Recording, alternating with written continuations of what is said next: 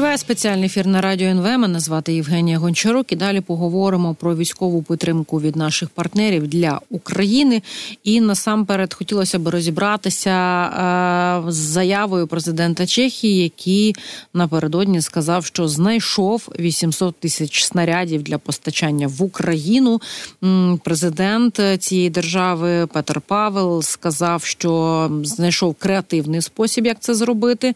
Ну і по суті. Е, він так по суті намагався прокоментувати так, е, що ось ці проблеми з постачанням боєприпасів для збройних сил є критичними. І от Прага знайшла спосіб е, для організації таких постачань. Я так розумію, що деталей він не розкрив, але йдеться про півмільйона снарядів калібру 155 мм, які є найбільш такі затребувані, особливо якщо ми говоримо про західні установки, наприклад, гаубиці, і ще 300 тисяч снарядів калібру 122 мм, які зможуть бути відправлені в Україну за кілька тижнів, якщо буде знайдене фінансування. Для цього е, звернеться Чехія за допомогою до партнерів у США, Німеччині і.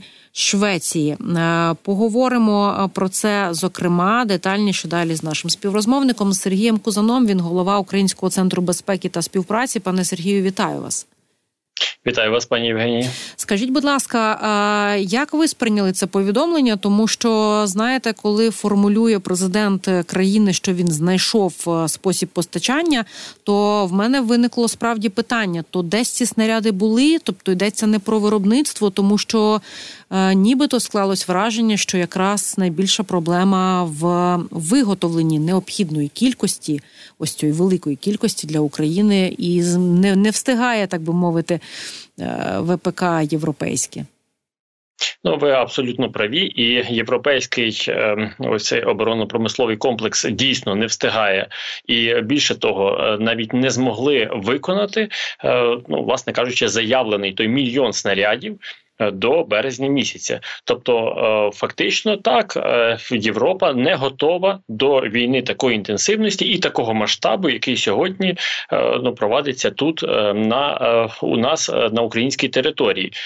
І е, в той же час, от, власне кажучи, президент е, Чехії, який є, ну він відрізнявся вже досить такими прямими і різкими заявами.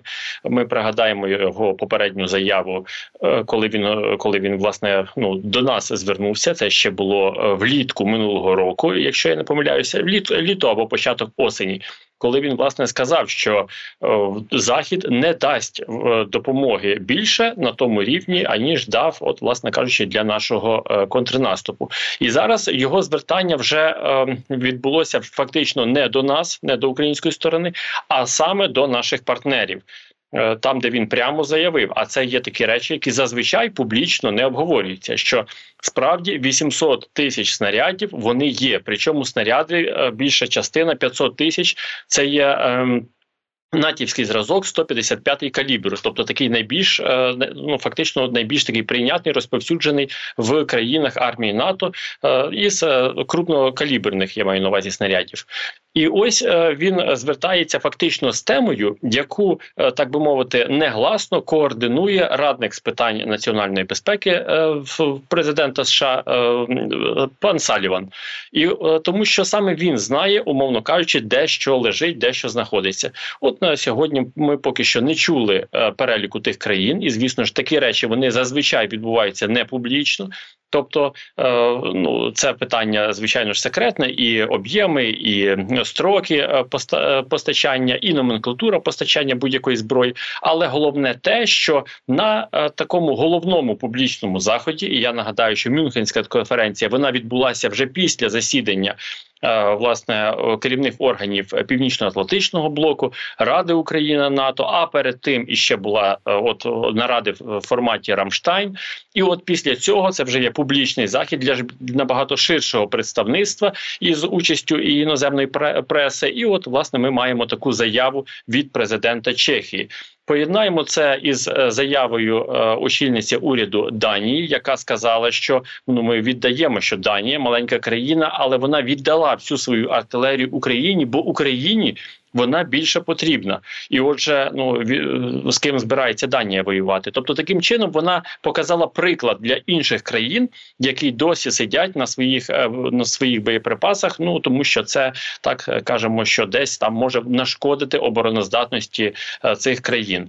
То, власне кажучи, я думаю, що ситуація в Авдіївці, взагалі, наша відвага, коли ми вже протягом Ну, п'яти місяців можна сказати, п'яти місяців ми е, відчуваємо цей снарядний голод, е, і останні останні два місяці. Ну це вже ситуація є дійсно критичною, коли вже жодної ніякої допомоги немає.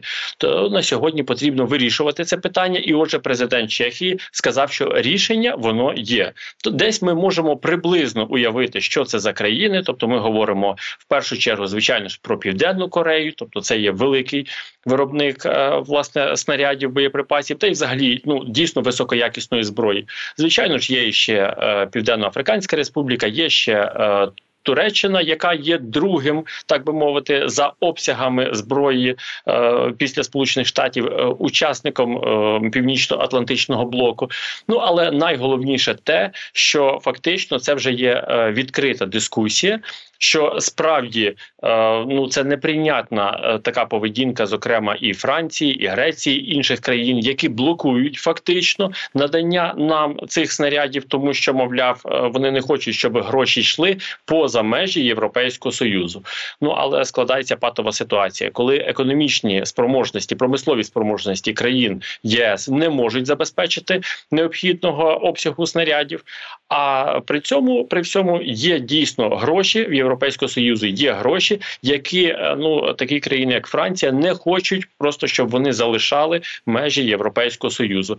Очевидно, що це можна говорити про такі схеми в мирний час при плануванні на 5-10 років. Але в часі війни, коли дійсно Російська Федерація е, ну просто нищить наші міста, убиває е, наших мешканців, наших бійців.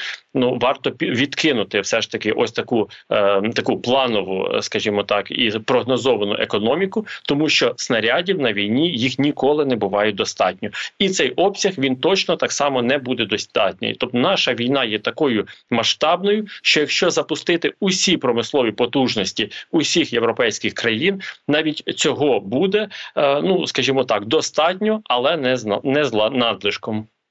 Е, тобто, я так розумію, йдеться не про виготовлення е, та, наприклад, артилерійських снарядів, а йдеться про те, щоб взяти їх зі складів е, тої чи іншої країни і просто їх або викупити, так, або домовитись на якихось умовах, що вони потраплять насамперед до України. А далі, як ці запаси буде поповнювати та або інша країна, це вже інше питання. Тобто, от саме ця схема, цю схему мав на увазі президент Чехії. Е, ну тут е, може бути різні схеми. Звичайно ж, може бути оця схема заміщення, про яку ви сказали. Е, може бути, до речі, і прямі постачання, проти чого і власне виступали.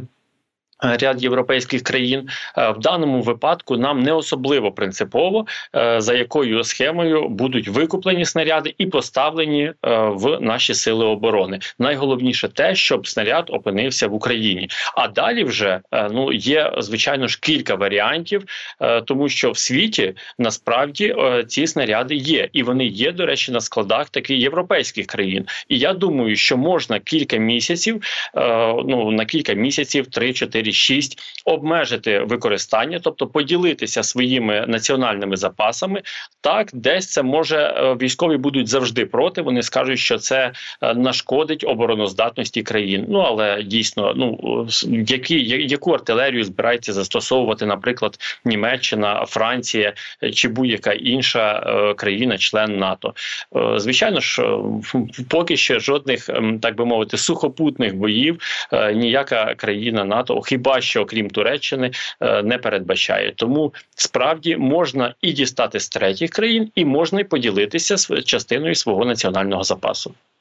Коли ми говоримо про е, те, що наразі потрібно нашій державі, ми з вами згадали про артилерійські боєприпаси. Але крім того, міністр оборони України Рустем Умєров, е, він за підсумками по суті е, втрати міста Авдіївки в Донецькій області сказав, що ми мусимо винести уроки, і сказав, що наша держава потребує сучасні системи ППО, які потрібні, аби противник не міг застосовувати так активно керовані авіабомби. Потрібні засоби далекого ураження для нищення ворожих складів і ті самі арт боє артилерійські боєприпаси. Скажіть, будь ласка, коли йдеться про сучасні системи ППО, наскільки ми тут можемо справді розраховувати на якусь додаткову підтримку? Ми з вами згадали про Данію, але мені навіть от складно уявити, можливо, ви підкажете. Очевидно, йдеться про якийсь штучний товар, тобто там навряд чи десятки є е, тих е, установок у самої Данії, чи все ж таки це буде така відчутна для нас підтримка? Ну е, справді сама Данія невелика країна, і природньо, що і систем протиповітряної, а головне протиракетної оборони небагато. Але такі країни, як для прикладу Німеччина е, чи Франція, які мають десятки е, систем ППО, які є е, меншими за площею, тобто, і ми бачимо приклади різних європейських країн, які насправді є меншими за площею. Однак мають десятки тих же таки патріотів, причому новішій модифікації. І тому для нас е, кожна е, кожна одиниця, кожен комплекс е, цієї системи протиракетної оборони він є дійсно на вагу золота. Тому тут немає жодного якогось секрету, що ми потребуємо всіх цих систем, і звичайно ж знову ж таки ми чуємо. Ну е, заперечення з боку їхніх військових, коли кажуть, що десь якась частина неба буде менш захищеною. Але е, друзі, знаєте, ми одиничними е, системами перекриваємо значно значно більшу територію і знаходимося сьогодні під обстрілами. Єдина країна от Європи, яка знаходиться під обстрілами. Тому, звичайно ж, нам потрібні додаткові засоби протиповітряної оборони, і звичайно ж ракети до них. Ми вже показали. Е, ось цю власне ефективність е, ну в районі Авдіївки, постійні вильоти, літаковильоти і фактично закидання. Е, наших позицій цими керованими авіабомбами, так от лише одна одна така система, і все один день три винищувачі е, бомбардувальники росіян. Це е, ну це це, це якісна авіація. Су 34 су 35 е, модифіковані ну в новітній модифікації. Вони були відмінусовані.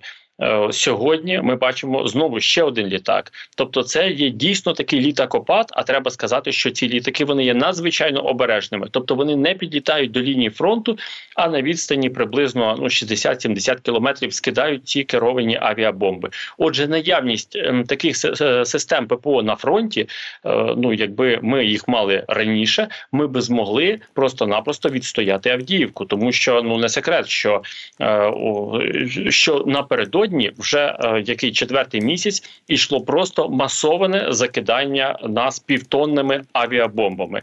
Е, тому так для нас це абсолютно критично, і е, це питання для європейської коаліції, як можна забезпечити нас такими системами ППО, які би дозволили ефективно протидіяти російській авіації. Ось це єдиний критерій ну власне ефективності. Справді дуже слушно в цьому контексті не можу не згадати повідомлення від Foreign Policy, які процитували міністра оборони е, Литви, що перші F-16 Україна отримає в червні 24-го року. Скажіть, будь ласка, про яку кількість на вашу думку може йти мова? Тому що ну я так розумію, що йдеться про 12 оцих бортів, чи можливо все ж таки е, це може бути більша кількість, і наскільки це на вашу думку буде відчутно, якщо ми будемо говорити про середину літа? Е, ну так, вже в даному випадку, що все, що стосується авіації, прогнозувати це вже справа невдячна. Е, я особисто сподівався, е, і до речі, весь е, тодішній ще минулорічний уряд сподівався, що вдасться натиснути на наших західних союзників. І ми пам'ятаємо, що в лютому минулого року тодішній міністр оборони їздив на засідання Рамштайну, і весь вся держава тиснула для того, щоб швидше отримати ці F-16, щоб швидше почалося навчання, швидше відбувалося передача нам цих бортів. Однак очевидно, що ми маємо штучне затягування е, ну, власне передання нам цієї авіації. І тому в даному випадку е, це питання є політичним. Є свої розрахунки, але все ж таки остаточне рішення належить е, керівництву тих чи інших держав, і в першу чергу це звичайно ж стосується Сполучених Штатів Америки, тому що інші країни вони радо нам передадуть свої F-16, адже вони ж отримують заміщення, тобто вони отримують значно новіші F-35. Тому вони самі зацікавлені. Тобто, наші європейські е, е, країни і, до речі, Нідерланди вони самі зацікавлені в тому, щоб пошвидше нам передати ці ж таки F-16. Отже, все питання у Вашингтоні, е, питання і рішення за президентом Байденом, і тут е, потрібно говорити дуже прямо, що не маючи цієї авіації, ну ми просто не можемо протидіяти взагалі росіянам в повітрі. Очевидно, що ми не отримуємо всі борти, е, ну е, так би мовити, в повній кількості. Ми будемо отримувати їх поступово, і ця кількість літаків буде невеликою. Про точну кількість я думаю, нам одразу ж повідомлять наші повітряні сили, але можна вже сказати, що ну вони будуть на початках застосовуватися як елемент, е, саме як в структурі протиповітряної оборони, тобто їх можна звичайно ж застосовувати для того, щоб виявляти вражати повітряні цілі під час ракетних обстрілів. Е, ну а далі, вже звичайно ж, е, ну якщо їх буде більше, тобто якщо їх перевалить за два десятки, звичайно, можна буде пробувати застосовувати вже їх як фронтову авіацію, тобто з допомогою цих літаків нам ну головне відігнати російські винищувачі речі. От е, навіть сам факт е, наявності цих літаків, і головне, звичайно ж, далекобійної зброї. Тобто, тому що ну російська Р-17 ракета вон, має дальність е, все ж таки до 300 кілометрів. Це досить е, солідна дальність. Отже, і ми повинні мати аналогічну зброю, аналогічну ракету для того, щоб створити необхідну загрозу саме російській авіації. І в цьому контексті хочу вас ще запитати про мені здається таке розгортання цієї коаліції безпілотників, е, яка, як на мене, сформована. І ось сьогодні, буквально, ми навіть у випуску новин чули повідомлення, що Франція передасть Україні вже у найближчі тижні е, новітні дрони камікадзе. Робота над якими перебуває на завершальній стадії. По суті, таке випробовування буде вже очевидно в бою. Е, немає повідомлень про технічні характеристики цих безпілотників, можливо, вони будуть і на велику дальність е, працювати. І так само ось бачимо, що таке ще повідомлення з наміром на майбутнє. Велика Британія спільно з іншими країнами, зокрема штатами, працюють над тим, аби дати Україні нові безпілотники зі штучним інтелектом, які могли б одночасно атакувати російські цілі. Е, Україна створила так е, сили безпілотних апаратів, сили безпілотної авіації авіації, точніше, е, і ми бачимо, що якраз ось цей тандем артилерія, так і е, безпілотники це дуже успішна така історія. І на вашу думку, наскільки от підтримка тут може бути нарощена, тому що Україна тут, як на мене, е, попереду всіх і дуже успішна в цьому досвіді. А тут наші партнери намагаються вже навздогін нам теж допомогти. Чого тут чекати? Е, так, ви праві. От останні засідання е, вони, власне кажучи, показали, що наші західні партнери вони переглядають взагалі свою концепцію розробки ударних безпілотників. І е, тут мова йде звичайно про е, повітряні е, БПЛА. Але от що стосується моря, то вже Україна може поділитися своїм досвідом, своїми технологіями, знаннями вже випробуваними стосовно от власне морських пілотованих безпілотників. Тут треба ж сказати, що безпілотні апарати вони стосуються також і землі, тобто поверхні, там платформи для вивозу поранених встановлення турелей, обстріли, е, підвозу боєкомплекту, е, іншого ем, забезпечення. Це все е, безпілотники, і це все буде в предметі відання майбутніх ну вже новостворених сил безпілотних систем. Отже, від е, наших західних партнерів ми можемо взяти дійсно ті технології, які вони вже починають використовувати, і наразі я би не я би не сподівався на щось велике, тому що спочатку ми отримаємо тестові зразки, тобто в реаль в режимі реального бою будуть тестуватися і французькі, і британські системи. І вже далі починатися буде нарощуватись ось це виробництво саме безпілотників. Тому так фронтові розвідувальні БПЛА це надзвичайно важливо. Тобто, поєднання ось з артилерією це надзвичайно важливо. Є проблема, якщо немає снарядів до артилерії. Тобто, якщо безпілотник виявляє ціль, дає координати, наводить, а е, ну але сам артилерійський розрахунок змушений обирати цілі. Які вони можуть е, сьогодні дозволити, так би мовити, сьогодні вразити, а які е, ну змушені відпустити, тому що є норма використання снарядів на день. Ось це та критична ситуація, яка ну нівелює фактично роботу безпілотників. Тому так, звичайно ж, рій ударних безпілотників, як е, е, власне для використання в прифронтових територіях, так і стратегічних, тобто на на дальній відстані. За цим майбутнє, і тільки так ми зможемо наносити суттєве ураження саме Російської Федерації в цій війні на виснаження. Тобто іншого шляху немає. Ми повинні бити по їхнім нафтопереробним заводам, по їхнім дальнім литовищам, по іншим їх їхнім е, військовим об'єктам або ж е, об'єктам, що забезпечують їхню військову інфраструктуру, і от тільки таким чином ми зможемо виснажувати це дійсно величезне групування, яке сьогодні ворог зібрав на наших землях. Німецький оборонний концерн Райнметал відкриє завод з виробництва боєприпасів в Україні. Ем, я так розумію, що угоду про відкриття заводу підписали на Мюнхенській безпековій конференції. Обіцяють, що шестизначна кількість боєприпасів, от так само цих 155-х ем, артилерійських снарядів, будуть вироблені за рік, включаючи ще й метальні заряди. Скажіть, будь ласка, на вашу думку, скільки часу може приблизно пройти від моменту підписання угоди до моменту, коли будуть випущені перші боєприпаси і вони потраплять на фронт?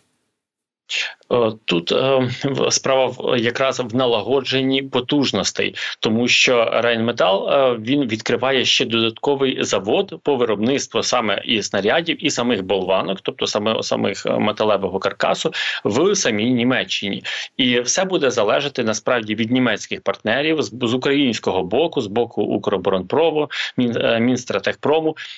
Ну підготовлено все необхідне для того, щоб ну німці могли тут розгорнути збільшити е, свої, власне кажучи, промислові і технологічні потужності, е, тому ще е, ще зарано говорити про якусь, ну власне кажучи, коли розпочнеться.